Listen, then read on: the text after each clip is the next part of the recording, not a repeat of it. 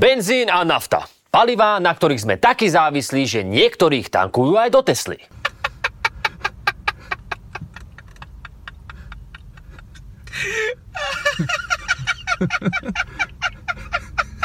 Kúpiť si nové auto je už dnes pre mnohých celkom problém. Mám požičané od sestry a bude uvedené v mojom majetkovom priznaní, tak ako zákon prikazuje. Máte od sestry požičané? Mm. Alebo... A v budúcnosti to vraj bude úplná katastrofa. Toto je dôležitá správa pre všetkých vodičov. Asi viete, čo sa deje? Auta so spalovacím motorom, teda je to vaše, si už čoskoro nebudeme môcť kúpiť. Európska únia zakázala predaj aut so spalovacím motorom už od roku 2035. Saska je proti a máme na to silné dôvody. No, až také silné dôvody na to práve že nemáte. Toto je hlavne dôležitá správa pre všetkých voličov. Sulik nosí tenisky, šiltovku a je hotdog z pumpy. Veď on je úplne ako my. Dajme mu hlas. Znie to pekne, kto by to nechcel. Len šiltovku má Rišo z BMW a šoféruje Škodu. A taký je celý rebranding Sasky od Babišovho marketéra. Tvárime sa ako BMW, ale v skutočnosti sme Škoda. No ale k veci. Podľa Ríša sme úplne v keli, lebo Európska únia nám už čoskoro zakáže kúpiť si auto. To čoskoro je o 12 rokov, čo je čas, za ktorý sa dajú povaliť minimálne tri vlády. Bojujeme za to, aby aj v budúcnosti ste si mohli kúpiť auto, ktoré si môžete dovoliť. Áno, a popri tom ešte tak trochu bojujeme za to, aby sme sa dostali do parlamentu, keďže preferencie nám klesli rýchlejšie než ceny benzínu. Pravdou je, že od roku 2035 nebudú automobilky v Únii predávať ani dízlak, ani benziňák. A postupne by sme mali prejsť na elektro. Elektromobily. Je to dobrý nápad? Sú elektromobily naozaj šetrné k prírode? Má Sulik pravdu, alebo si na tom celom robí len kampaň, kampaň, kampaň? Urobte si k dielu trebárs aj hotdog a pozorne sledujte. Celý zákaz spaľovákov sa samozrejme rieši kvôli životnému prostrediu, ktoré, ako dobre vieme, Sulika až tak netankuje. Ľadovce sa topia, tak sa roztopia, zamrznú na budúce. Klimatológovia ho nenávidia. Globálne oteplovanie vyriešili jednoduchým trikom. Len záchrana ľadovcov je o niečo zložitejšia a ich topenie má z dlhodobého hľadiska katastrofálne následky. Z dlhodobého hľadiska sme všetci mŕtvi. To je síce pravda, ale napriek tomu emisie znížiť musíme. Keď už pre nič iné, tak preto, aby to v mestách nesmrdelo ako v štúdiu po tejto debate. Aj vy máte tie vzduchy, e, osobné vzduchy. Hej, áno. Tona nášho plynu, s prepačením vášho a môjho plynu, bude ani jeden cent. Myslíte, že máme až tonu? Ani jeden cent. No, myslím si, že za celý život by ste možno O, vyprodukoval. Jak sa dívam na vás, možno, že aj viac. Cestou k nižším emisiám môžu byť práve elektromobily. Autá, ktoré používajú namiesto spaľovacieho motora elektromotor poháňaný batériou. Introducing the Mercedes AA class, the first fully electric luxury sedan powered entirely by AA batteries. No more plugs, no more charging stations, just 9,648 AA batteries. Batteries not included. Baterky sa v nich nemenia, ale nabíjajú zo zásuvky alebo z nabíjacích staníc. Alebo v prípade Apple úplne iným typom nabíjačky, ktorá nepasuje nikam inám.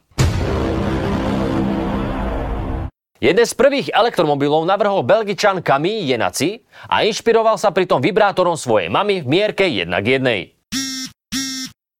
Ale ako prvý dokázal dosiahnuť rýchlosť cez 100 km za hodinu a to už v roku 1899. Aj preto bolo na začiatku 20. storočia v USA dokonca viac elektromobilov ako bežných aut. A vytlačila ich až sériová výroba Fordu Model T, ktorý bol lacnejší, mal dlhší dojazd a bol spoľahlivejší. Ale našli sa aj ľudia, ktorí pokrok nechceli. Tak ako dnes. A výrobcom aut sa dokonca smiali, že chcú nahradiť konia. Veď taký kôň sa dokáže za jazdy aj vymočiť a jazdí na seno a mrkvu. Odporcovia aut hovorili, že autá majú slabý dojazd a čerpacích staníc je málo. Tak ako dnes. A vidíte, nakoniec sa to zvládlo a nakoniec dnes po meste jazdia len opití Angličania. What did you get, mate? Big Mac. Big Mac. Classic. Fucking classic. Problém so spaľovákmi je, že v roku 1924 mal model T spotrebu 7 litrov na 100 km. A po 100 rokoch vývoja a nových technológií má spotrebu 7 litrov na 100 km. A z výfukov sa na nás valí viac špiny, jak z Fica v televíznych debatách.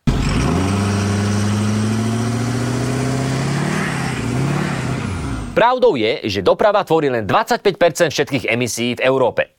Pomôže teda odstránenie spaľovákov s emisiami 100%? Veru nie. Pomôže to ale znížiť emisie v Európe takmer o štvrtinu? Veru áno.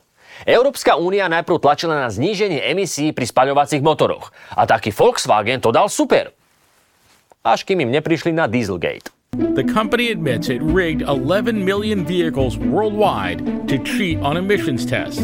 They find emissions are up to 40 times higher than legal limits. Preto keď Tesla v roku 2008 predstavila bezemisnú Teslu Roadster s akceleráciou z 0 na 100 za 3,7 sekundy a s dojazdom 393 km, bolo to vzrušujúce. Dovtedy boli totiž elektromobily brané len ako pomalé, škaredé golfové vozíky, ako citycar vyrobený v 70 rokoch. Inak ani Ruská federácia v tomto odvetvi nespí. Ruský elektromobil prichádza na trh 50 rokov po Citycar a vyzerá skoro rovnako.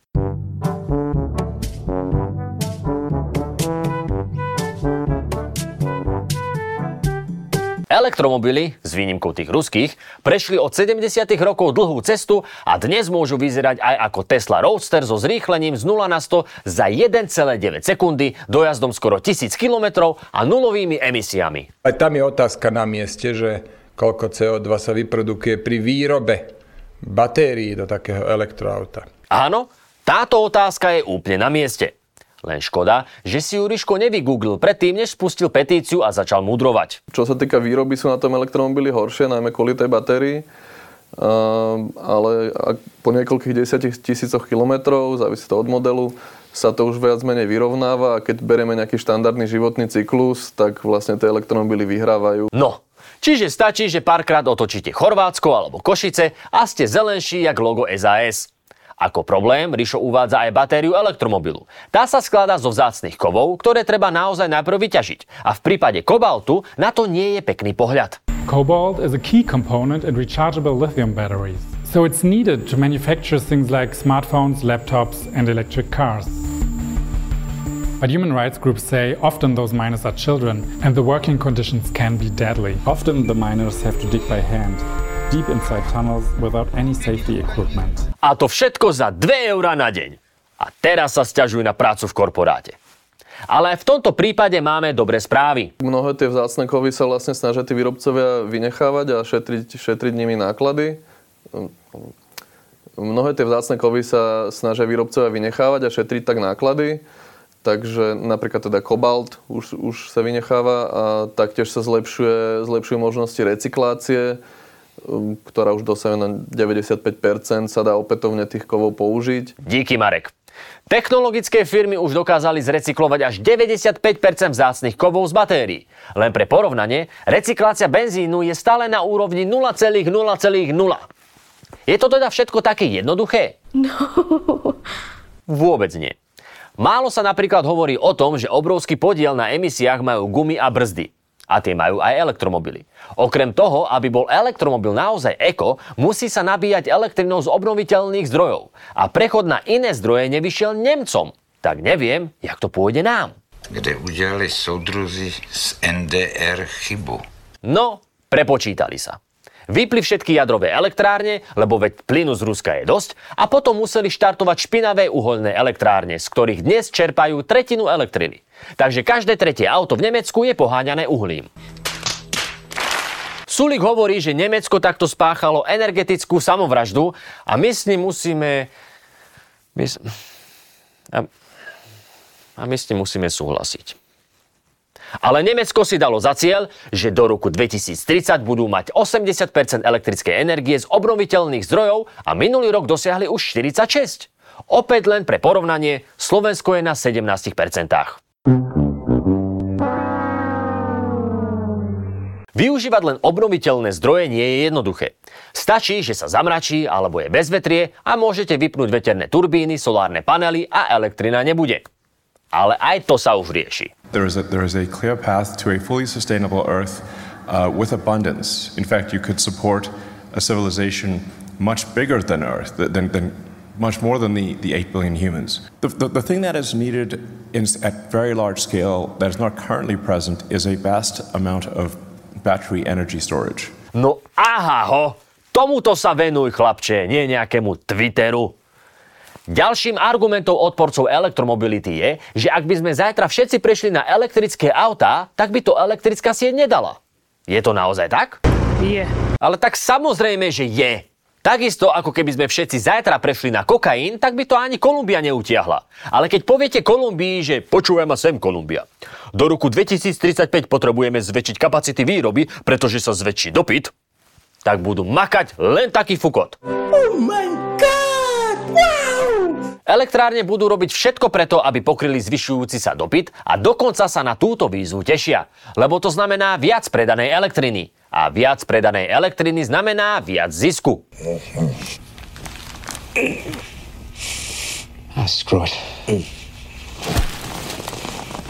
Mimochodom, viete, kedy bolo treba urýchlene rozšíriť elektrickú sieť, aby pokryla rastúci dopyt zákazníkov? Pri vynáleze elektriny. A dnes sa už svieti všade. OK, nie úplne všade, niekde je stále tma.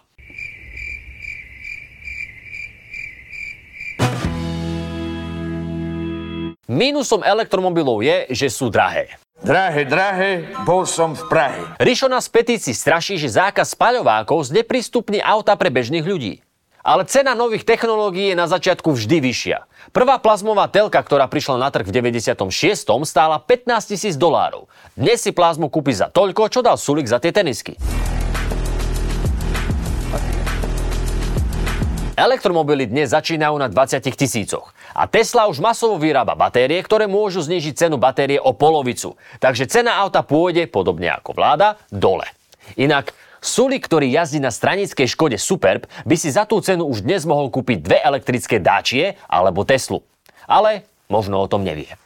My tiež nevieme všetko. Hej, Vedeli ste, že zatiaľ čo bielka sa dajú prešľahať, žltka sa nedajú prešľahať? Uh, nevedeli. Ale keby sme robili petície o zákaze šľahania žltkov, tak by sme si to asi naštudovali. Prechod od spaľovákov na modernejšie formy prepravy nie je jednoduchý ani na 100% domyslený, ale je tu. Minulý rok bolo na cestách 10% elektrických aut a plug-in hybridov, dokonca 10 ročia by to malo byť 60%. The Industrial Revolution is happening, whether we like it or not. We can choose to lead it, We can choose to do it in a way that is socially compatible with our values, or we can leave it to other parts of the world to lead it, and then all we can do is follow. To je pravda, len škoda, že tak ako obyčajne Európska únia nechá komunikáciu tejto témy expertom ako je Sulík, Kotleba či Uhrík. Ak sa nespamätáme, ak sa všetci nepostavíme na odpor proti Európskej únii, proti nezmyselným uhlíkovým, sliepkovým, neviem akým ešte všetkým nariadeniam, veľmi zle dopadneme. Spôsob, akým sa zmena deje, teda zákazom, nie je veľmi sympatický, ale inak by to asi nešlo. Kamarátom, ktorí sa od smútku oblievajú naftou, povedz, že aj po roku 2035 bude stále možné jazdiť, predávať a kupovať ojazdené dízlaky a benzíňáky. Takže treba zachovať pokoj, lebo potom sa robia chyby. Vám nepripada zvláštne, že vy ráno vstanete a umiete si zuby? Dobrá správa je, že elektromobily sa stále zlepšujú. Však aj s výchovou detí je to tak. Prvé dve sa možno nepodaria, ale to tretie, štvrté, to už je v pohode. Elektromobily sa stávajú cenovo dostupnejšími, zvyšuje sa ich efektivita a predlžuje dojazd. Nabíjacie stanice pribúdajú, elektrická sieť sa vylepšuje, recyklácia batérií sa zvyšuje, život v mestách s nimi bude lepší, vzduch čistejší. A jazdí sa v tom super. Toto je dôležitá správa pre všetkých vodičov. To teda je. Ak ťa elektromobily stále nepresvedčili, daj si na rok 2034 pripomienku a kúp si aj 6 litrák, lebo jazdiť sa bude dať ďalej. A pri aktuálnom znečistení ťa ten dízlak určite prežije.